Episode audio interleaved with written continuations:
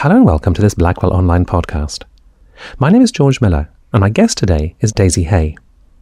Daisy has just published her first book, Young Romantics, in which she looks at how friendship, poetry, and politics fused together in the intense relationships of the second generation of romantics, that of Byron, Shelley, and Keats. In place of the familiar, tenacious cliche of the romantic poet, a solitary, tortured, isolated genius atop his craggy peak, she offers us multiple images of the romantics as communicative, gossipy, excitable, political, above all, supremely sociable, as they sit together round the table, or go travelling, or indeed, and this was far from uncommon, actually move in together. Daisy is interested in the light this approach casts on the creative process, be it Byron's verses or Mary Shelley's Frankenstein, perhaps the epitome of romantic creative collaboration. And she also has fascinating things to say about the role of women in these close knit romantic circles. Before we got on to that, I began by asking Daisy about a figure who is much less known today, but in his own time was seen as absolutely central to the whole group Leigh Hunt. Daisy takes up his story in 1813. Well, Leigh Hunt is, in 1813, the editor of a newspaper called The Examiner, which is the leading liberal periodical of the day. And I've been trying to think about whether there's a sort of contemporary equivalent, and I can't really think of one. Possibly something a bit like The Independent just when it started, but really much more radical. So the Examiner took as its motto, Party is the madness of the many for the gain of a few. And it was so independent it wouldn't accept advertisements. And it's founded in 1808 by Leigh Hunt and his brother John, and it makes Leigh Hunt, who writes the paper's editorial leader each week, into a liberal celebrity. Throughout the first four years of the Examiner's existence, the Hunts work hard to expose corruption wherever they see it and this gets them into trouble. So there are libel actions against them, and they successfully defeat three libel actions between 1808 and 1812.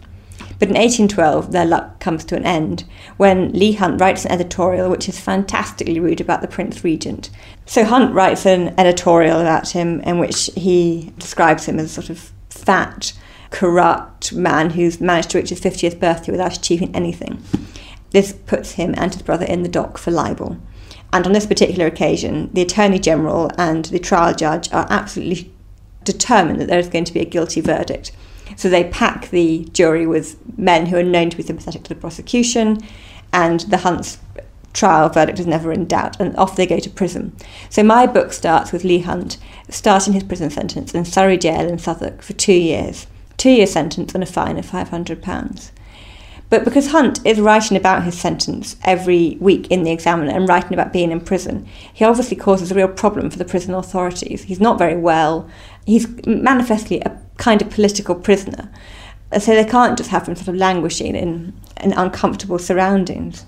So they agree to give him two rooms in the old prison infirmary and they allow him to summon the decorators, which he duly does. And he turns these two rooms, which have a little bit of garden attached, into this kind of magical bower with rose coloured wallpaper and Venetian blinds screening the barred windows and a piano and books and busts of writers. And everyone comes to visit him.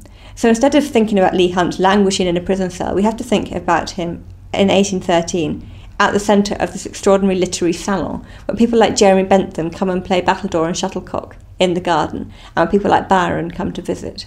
What comes out of those two years in Surrey Jail is Hunt's philosophy of sociability, which is broadly the idea that a group of friends can band together to talk about reform and to write about reform, and that that has a political aim and that's a political act because the government can suspend habeas corpus and send journalists to prison. But as long as you and your friends are talking about liberal ideals, nothing can prevent their gradual spread. So friendship becomes politically significant for Hunt and his friends. And that's a really, really important idea. It subsequently becomes poetically significant too, because Hunt takes a view that you can reform romanticism, you can reform poetry by writing, by being inspired by your friends, by your own surroundings. So friendship brings together poetry and politics. And as well as that, Shelley is following the example of the first generation of romantic writers, intimately concerned with questions about how poetry can be something which is can be a vehicle for reformation, how you can use it to cure a corrupt society of its ills. So friendship and politics and poetry all become linked in complex and interesting ways in those years at Surrey Jail. And that sociability and engagement is very much not the kind of image of the romantic poet that has been bequeathed to us, is mm. it? It's not, no. And well, of course, it's certainly the case that in recent years, in sort of in academic circles, the myth of the solitary romantic artist has been fairly well exploded. That myth culturally still holds real sway, and it still holds real sway in all sorts of areas of our life. So the way we think about genius and what genius looks like. When we think about what it might, what a romantic poet looks like, it's much more likely, I think, to look in the popular imagination like a kind of figure on a cliff top than it is to look like a group of friends around a piano or around a, a fireside. But that's partly because this image of isolated creativity comes out of the Romantics' poetry. It comes out of poems like Alastor by Shelley. It comes out of poems like Endymion by Keats or Childe Harold's Pilgrimage by Byron. So they create it. And they create this image of, of the artist. But yet there's a real disjunction between that image and the way in which they live their, their own lives. And I'm very interested in that tension between solitude and sociability as the impulses for poetry and for literary creativity. I suppose in a, in a group biography, there is no single catalytic moment, but it seemed to me that there was great significance in the moment where Shelley meets Mary Godwin. Mm. That that relationship is is absolutely central to the story you tell. Well, they meet in the summer of 1814 because by the summer of 1814, Shelley has become great friends with Mary's father, William Godwin, who is the godfather of English political radicalism, revolutionary ideas. And Mary and Shelley haven't met to that point because Mary has been away in Scotland. But she returns to London in the early summer of 1814, at the time at which Shelley's marriage to Harriet Westbrook, his young wife, is really rapidly unravelling. And when he meets Mary, he is absolutely smitten by her. And he later tells a friend that, you know, he says, How deeply did I not feel my inferiority? He's just never met anyone like her. She's very beautiful. She's very, very, very clever. I mean, she's more brilliant than any other woman Shelley has ever met. She's sort of has this air of faint reserve. She keeps her, you know, her ideas to herself, but yet she opens up her this passionate inner self to Shelley. And crucially, she is the daughter of William Godwin and Mary Wollstonecraft. So she represents a sort of revolutionary ideal. And she's 16. And you can see it in the letters. It's a sort of life changing moment for him and for her too. So they fall rapidly in love and they steal away for walks and on the graveyard and her, near Wollstonecraft's grave at the um, graveyard at St Pancras Church, she declares her love for him, watched by her sister Claire, who at this stage is called Jane, Clairmont. And things move very rapidly from there. William Godwin is furious because although he sort of preaches that marriage is a, a, bad idea in political justice, it turns out that by 1814 that doesn't really apply to his own daughter. Things all get rather dramatic. And in July 1814, Shelley and Mary and Claire all elope to France. You mentioned that, that three of them elope, and it's another significant attribute of the book that there are several ménages à trois mm. in it. There's Shelley's with Mary and her stepsister. There's also Leigh Hunt's with his wife and her sister. Mm. And the, the whole idea of free love is clearly one that's that's in the air and, and being hotly debated. Mm. Yes, that's quite true. The phrase free love is in fact something which doesn't really get used about the group or about this mode of behaviour until much later in the 19th century. But you can see in something like Shelley's notes to Queen Mab that the idea that young that people should throw aside the sort of constricting boundaries of social convention is something which someone like Shelley is trying to live out in his own life. So at the heart of my story I tell are these two families, Shelley and Mary and Claire, and Hunt and Marianne and Bess. The, the, symmetry between those two groups really interests me because there are two ways of looking at the group. One is that you can put Shelley and Hunt at the centre, in which case you get a story about poetry and political idealism and a, you know, story and about a story about creativity. Or you can put Claire and Bess at the centre, at which point you get a much darker story about the consequences of some of those ideas. And I've tried to move between those four axes to sort of draw out some of the complexities. But it seems clear that for Hunt, for example, it's more complicated with the Shelleys, but for Hunt, Marianne and Bess come to represent very different things. So Marianne is a sort of figure of his private hearth, you know, his, his fireside, things which are very, very important to him, important to his politics and his poetry, as I've said. But Bess is a sort of public, some, someone with, via whom he can engage with the world. You know, she accompanies him to parties and she negotiates with his publishers. So it's as if the public and private that he needs in his life are represented by the two of them in separate ways. With Shelley and Mary and Claire, it's much more complicated, partly because the relationships between all three of them are somehow much more contested and much more difficult, and they change much more. And there is, of course, a huge complication that in the spring of 1816, Claire becomes pregnant by Byron. Yeah, I mean, it's, it's hard. It's hard not to draw the conclusion that free love in an era where there was no reliable contraception and where medic- medicine was very rudimentary wasn't wasn't such a blessing for, for women. That's certainly true. Claire talks in her seventies to a young to a man called Edward Silsbee when she's living in Florence, and so that's how we know quite a lot of the things that um, she thought about her past because he wrote them all down. And Silsbee records Claire saying at one point that Mary, during the spring of 1815, came into her room crying and said, Shelley wants me to sleep with Hogg. He says that Beaumont and Fletcher had one mistress. So there's a moment there where we can see some of the consequences that you're talking about, about free love. And it's certainly true that women, the women have unwanted pregnancies and illegitimate children and feel the consequences much more acutely. And that re- results in the case of Fanny Imlay, Mary Shelley's half sister, and Harriet Westbrook, Shelley's wife, in suicide. Having said that, though, I do think that it's important to understand the decisions that Mary and Claire take in particular in the context of their desire for independence. So Claire sees that by running off with Shelley and by separating herself from her family unit, Mary essentially manages to make for herself an independent life, you know, with a, a family and a home, and then this you know, writing that begins. So I think we have to look at Claire's decision to throw herself at Byron, not just as sort of an example of female victimhood, but as an act which she self-consciously engages in in order to try and win her own independence, to put herself at the centre of her story, rather than to continue being a kind of hanger-on in Mary and Shelley's story. Now, I suppose one particular period when you see this sociability and creativity in action is the famous summer of 1816, mm. where Byron and Shelley and, and Mary and various other people were in a villa on Lake Geneva. What did you What did you want to bring to your account of this of this quite famous summer? You're quite right. It's extremely famous. It's been written about many times before, and it's very famous partly because they were all there, and partly because it's the summer in which Mary Shelley starts Frankenstein. There are two things really that I wanted to bring to my account. One of which is that the chains of intellectual allegiance that develop there are really, really striking.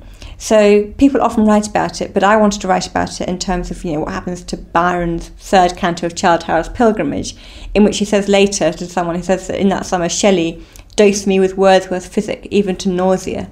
So I wanted to bring to the fore the way in which being with Shelley and being in Geneva has a real impact on Byron's poems poetry, an impact you can actually see if you look at the different drafts of his manuscripts. The second thing I wanted to do is I wanted to write about Frankenstein. I wanted to write about this collaborative moment when, out of an evening of ghost stories, Mary Shelley conceives the idea for Frankenstein, a novel which she subsequently writes and then Shelley edits. Because the story of the creation of Frankenstein has often been told in the past in terms of either patriarchal oppression, so Shelley imposes his views on his wife's manuscript and it's a, an act of domination, or it's been told as a story about co authorship. Frankenstein's only good because Shelley got his act together and rewrote it. I wanted to suggest that the collaborative engagement between Shelley and Mary on that novel is much more equitable and much more engaged and incisive, and that it tells us something about romantic sociability and about romantic collaboration, which is that it really works. And that in fact, that shows both of them at their best, editing each other's work, understanding each other's work, talking about each other's work.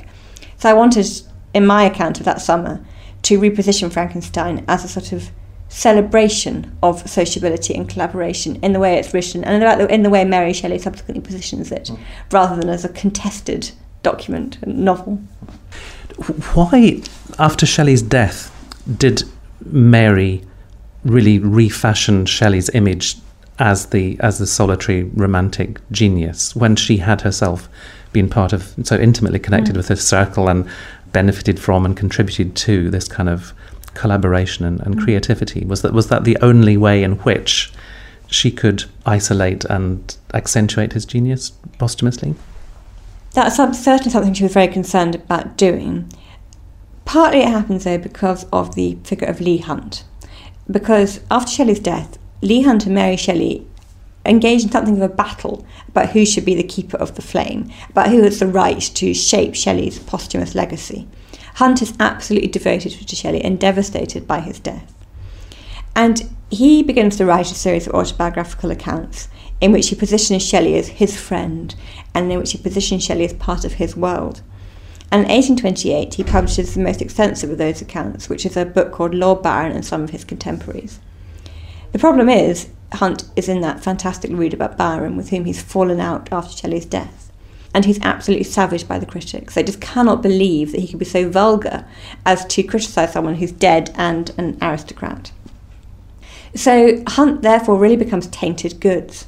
And Mary Shelley is absolutely determined to make Shelley into a genius, that people should realise Shelley is a genius, for two reasons. One, because she's devoted to his memory and she feels guilt about their last few weeks and months together, and she's determined to sort of make reparations to him by celebrating his poetry. And secondly, because she has to survive. She's living on very little money, she has a child to bring up, her survival is dependent on being able to write and to rehabilitate her own reputation and the name of Shelley and being able to throw off the sort of scandalous elements of her own past. So, the way to strip Shelley of a problematic sociable context because of Hunt and a political context and a religious context because of the atheism is just to sort of distance him from all that and present him as a man who is very concerned about the well-being of his fellow men, but is somehow slightly removed from them, too clever for them. So it comes out of these twin impulses, I think. I want to come back to Claire Clairmont, whom you've you've talked a little bit about before, because she, in many ways, is pivotal mm. and a fascinating figure.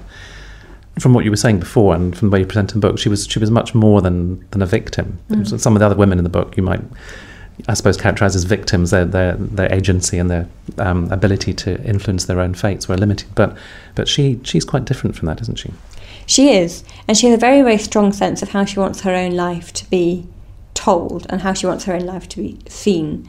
And one of the things I became very interested in was in the way in which, although she doesn't write long autobiographical things in her old age, you can still sort of construct what Claire's memoir might have looked like because she talks to Edward Silsbee and she writes long letters to people about her past. She clearly has a very complicated reaction with her past, partly because she's absolutely clear that Shelley and Mary and Byron are sort of the, you know they're the most important people and the central events of her life. That they are the major thing about her history. She understands that. But she also understands, because she experiences it, how dangerous that is. So when in 1826 she's working as a governess in Moscow, when it's found out that she's related to the Shelleys and the Godwins, she loses her job. So she really understands what it's like to be tainted by you know, one's past. And of course, she has an illegitimate daughter by Byron Allegra, who dies aged five in a convent. So Claire never forgives Byron for the sort of destruction he causes in her life. And one of the things I found while I was writing the book was a bit a fragment of memoir which hasn't been published before and which is in the book, in which she describes Shelley and Byron as monsters and tigers and monsters of lying, meanness, treachery, and cruelty. And it's striking that she should be rude about Shelley because although she's very rude about Byron, she's not really rude about Shelley anywhere else. And not only is she rude about Shelley in that bit of autobiography, She's read about Shelley in his own language. She takes the language of the marriage note to Queen Mab and she turns it against him to destroy this sort of ideal of free love. So she's a very intriguing character, but I didn't quite fall for her. Some biographers have said they fell for her. Richard Holmes says at one point, I fell in love with Claire Clairmont. I did, perhaps because I'm an older sister, I had a slightly more complicated relationship with her. I think she's a fascinating character, but you can really see how disruptive a presence she was in the Shelleys' lives too with a biography of a single person, of course, the death, I suppose, marks the end mm. of, the, of the main story. But how, when you're writing a group biography, how, how do you how do you know when your story, as it were, has has reached its conclusion? Well, it's a very good question, and it's one I really struggled with, with you know, how to end. But I felt like I always wanted to tell the story of what happens to the group because the group really has, you know, it forms and then it, it is. But there is also a story about what happens to it in popular imagination. And I wanted to try and understand why it is that Hunt's vision of a sort of sociable romanticism has disappeared so completely from our public popular consciousness. And so that's really where I felt I wanted to end the story. That the story of the group doesn't end with death of Shelley or Keats or Byron. It ends at the point at which it comes apart in the popular imagination.